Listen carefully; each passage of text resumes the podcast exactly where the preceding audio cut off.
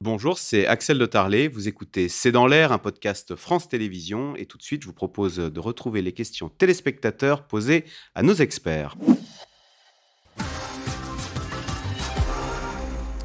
Euh, Bruno Jeudi, quels sont les enjeux de ce projet d'autoroute A69?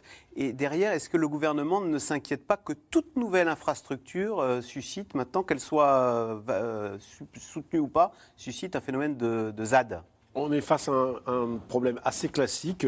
Euh, vous êtes dans une région euh, où il y a une bretelle d'autoroute euh, qui doit relier, je ne sais plus quelle, le Toulouse à Castres. Bah, voilà. Et, ça fait des années que le milieu économique réclame cette, cette voie autoroutière.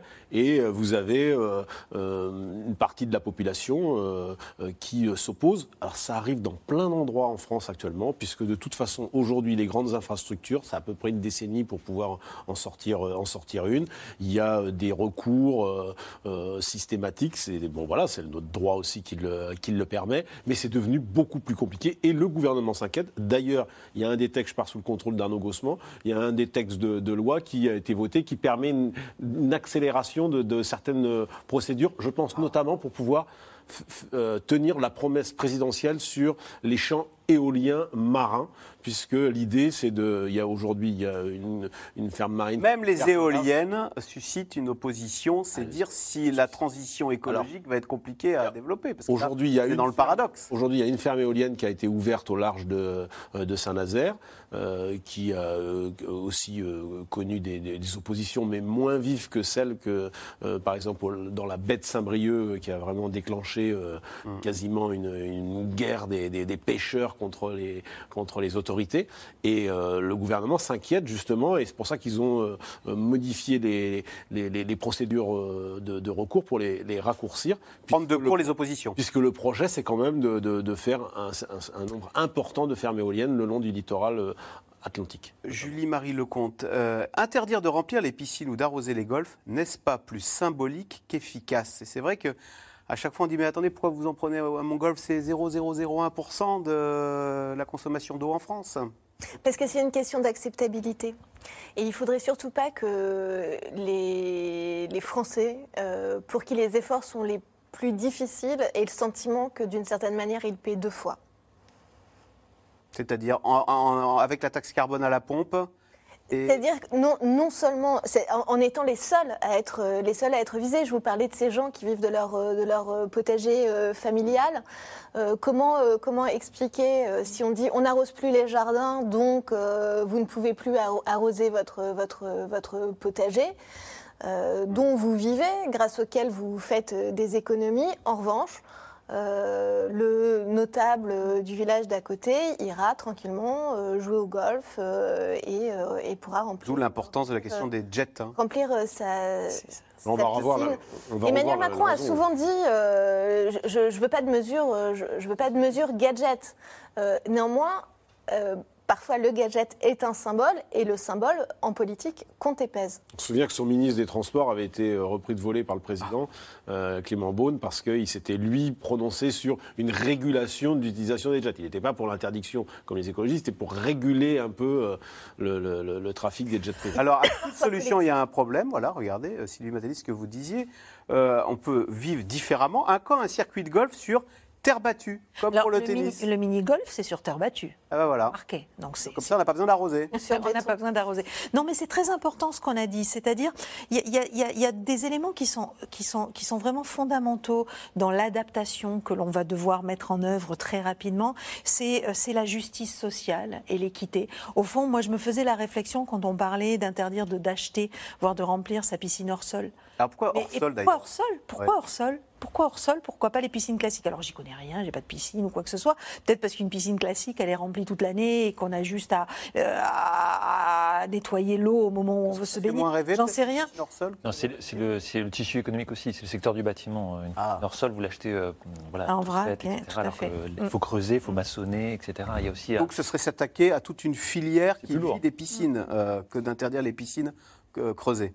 Mais là aussi, ça mériterait de la pédagogie en réalité. Ça mériterait des explications qui ne sont pas forcément données. Donc l'acceptabilité, elle viendra aussi de l'explication qu'on sera capable de donner sur pourquoi on prend telle mesure. Et puis, euh, et puis la généralisation des mesures, on sait que plus on a d'argent, plus on émet du CO2. Et c'est valable entre les ultra-riches et les, moins riches dans nos pays, mais c'est valable également entre les pays les plus développés. Donc de même qu'il y a un impôt progressif quand on gagne beaucoup, il pourrait y avoir une sorte de, de, de comment dire de, formules progressives pour ceux qui émettent il y, a, une mesure qui a été proposée, j'arrive plus à me souvenir dans quel contexte, mais j'ai entendu ça il y a 2-3 jours, c'est euh, la progression dans la facturation de l'eau. C'est-à-dire euh, au début, dans les premiers, les premiers euh, mètres cubes d'eau, vous ne payez pas très cher, puis au fur et à mesure que vous augmentez votre consommation, il y aura probablement tout un ensemble de politiques publiques de ce type à penser dans l'avenir. Bernard Danloise, Arnaud Gossement, la France condamnée pour inaction climatique, mais condamnée à quoi exactement? Alors, c'est pas oui, le Conseil d'État euh, sur le recours de la commune de Grande-Sainte, qui est une commune littorale qui craint pour la montée des eaux liées au changement climatique, a effectivement demandé non pas une condamnation pour une action climatique, mais que le refus d'Édouard Philippe, Premier ministre à l'époque, de prendre des mesures supplémentaires contre le changement climatique soit annulé. Le Conseil d'État a dit oui, effectivement, l'État n'en fait pas assez, l'État se fixe des objectifs et ne les atteint pas. Ce 10 mai, il a rendu une troisième décision dans un contentieux qui date de plusieurs années. Donc il y a aussi le temps du juge et le temps du changement climatique. Hein, malheureusement, le juge ne va pas aussi vite que l'urgence climatique. Et il a redonné rendez-vous en 2024 à la Première ministre pour que l'État continue son effort de réduction de ses émissions de gaz à effet de serre. Donc il maintient une forme de pression sur l'État c'est assez symbolique. Euh, concrètement, vous voyez bien que dans le débat public, où il n'y a pas de, loi ou de déclaration politique aujourd'hui des élus qui disent oulala, là là, le Conseil d'État s'est fâché, attention, qu'est-ce qui va se passer? Personne ne va aller en prison, hein, très concrètement. Ça ne suffira pas à faire baisser nos émissions de gaz à effet de serre, mais ça, contribue. Rappelez-vous, malgré tout, l'affaire du siècle, euh, ce recours en inaction climatique devant le tribunal administratif de Paris cette fois-ci, euh, avait suscité une pétition avec 2 millions de signatures. Donc il y a quand même 2 millions de personnes qui se sont intéressées à un texte, à une pétition, qui en ont discuté ça a suscité des articles de presse, des reportages.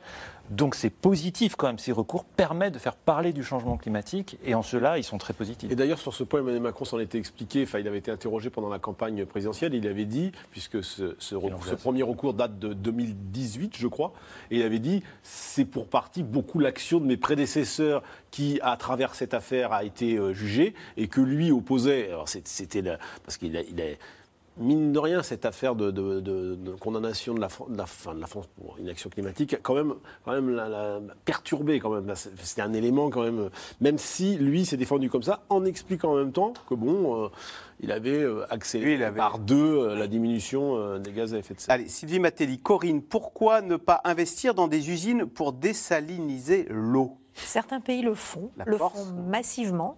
Simplement, désaliniser de l'eau, ça demande beaucoup d'énergie. Et aujourd'hui, l'essentiel de l'énergie, c'est du fossile. Donc, c'est des émissions de CO2. Est-ce que le risque, d'ailleurs, avec les températures qui augmentent, c'est que, comme aux États-Unis, on s'équipe de plus en plus en air conditionné? Mais C'est déjà le cas.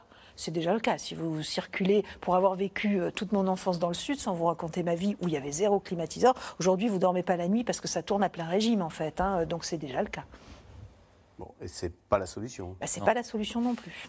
Boire de l'eau en bouteille est-il devenu irresponsable? Alors ça, c'est vrai que Julie Marie Lecomte, on a vu, ou je, je sais pas, on a vu beaucoup de les, grands euh, euh, producteurs d'eau en bouteille euh, critiqués pour accuser de privatiser et de piller les nappes phréatiques, que ce soit à Volvic, à Evian ou, ou même à, à Vitel. Il y, a, la question de, il y a la question du contenu, il y a le, contenu. Ah, il y a la bouteille en plastique en plus qui est critiquée, oui. Et le contenu sur la bouteille en plastique, je crois qu'on est rentré quand même dans un, dans un cercle dans un cercle, dans une, dans une, évolution, euh, très, très clairement, avec des, des, des, vrais efforts euh, qui sont faits, euh, qui sont faits là-dessus. pour prendre le train, il faudrait déjà que les tarifs soient moins dissuasifs. Alors Sylvie Matelli. Bah, ce, que, font les Allemands est très intéressant, avec des cartes finalement mensuelles qui vous permettent de voyager euh, partout en Allemagne sur euh, la plupart des réseaux. 49 euros, on a tous au euh, TGV. Tout à fait, tout à fait. Donc effectivement, il faudra probablement. Mais ça, c'est le système des incitations dont je vous parlais. Nos futures élites sont-elles formées à l'écologie dans les grandes écoles? Sébastien, dans le Calvados. Ça, pense que d'abord, c'est une affaire de, génération. Et même, même Emmanuel Macron, qui est plutôt un président euh, jeune, je crois que c'est vraiment la génération plutôt des moins de 30 ans qui a pris vraiment beaucoup plus conscience que la précédente. Et quant aux formations, euh, ça, il faut voir avec euh, le professeur. Former les politiques, Arnaud? Les politiques, non, ils ne sont pas tellement formés. Si, des anciens étudiants qui viennent de politique. Mais ce qui est certain, c'est que j'ai de plus en plus d'étudiants, moi et tous ceux qui enseignent le droit de l'environnement. Donc ça, c'est la note très positive. Et eh ben voilà, c'est la fin de cette émission. Merci beaucoup d'y avoir participé. Bonne soirée sur France 5. lundi, Caroline Roux pour un Nouveau C'est dans l'air, c'est dans l'air qui est disponible, je le rappelle, en podcast audio gratuitement sur toutes les bonnes plateformes. Bon week-end à lundi.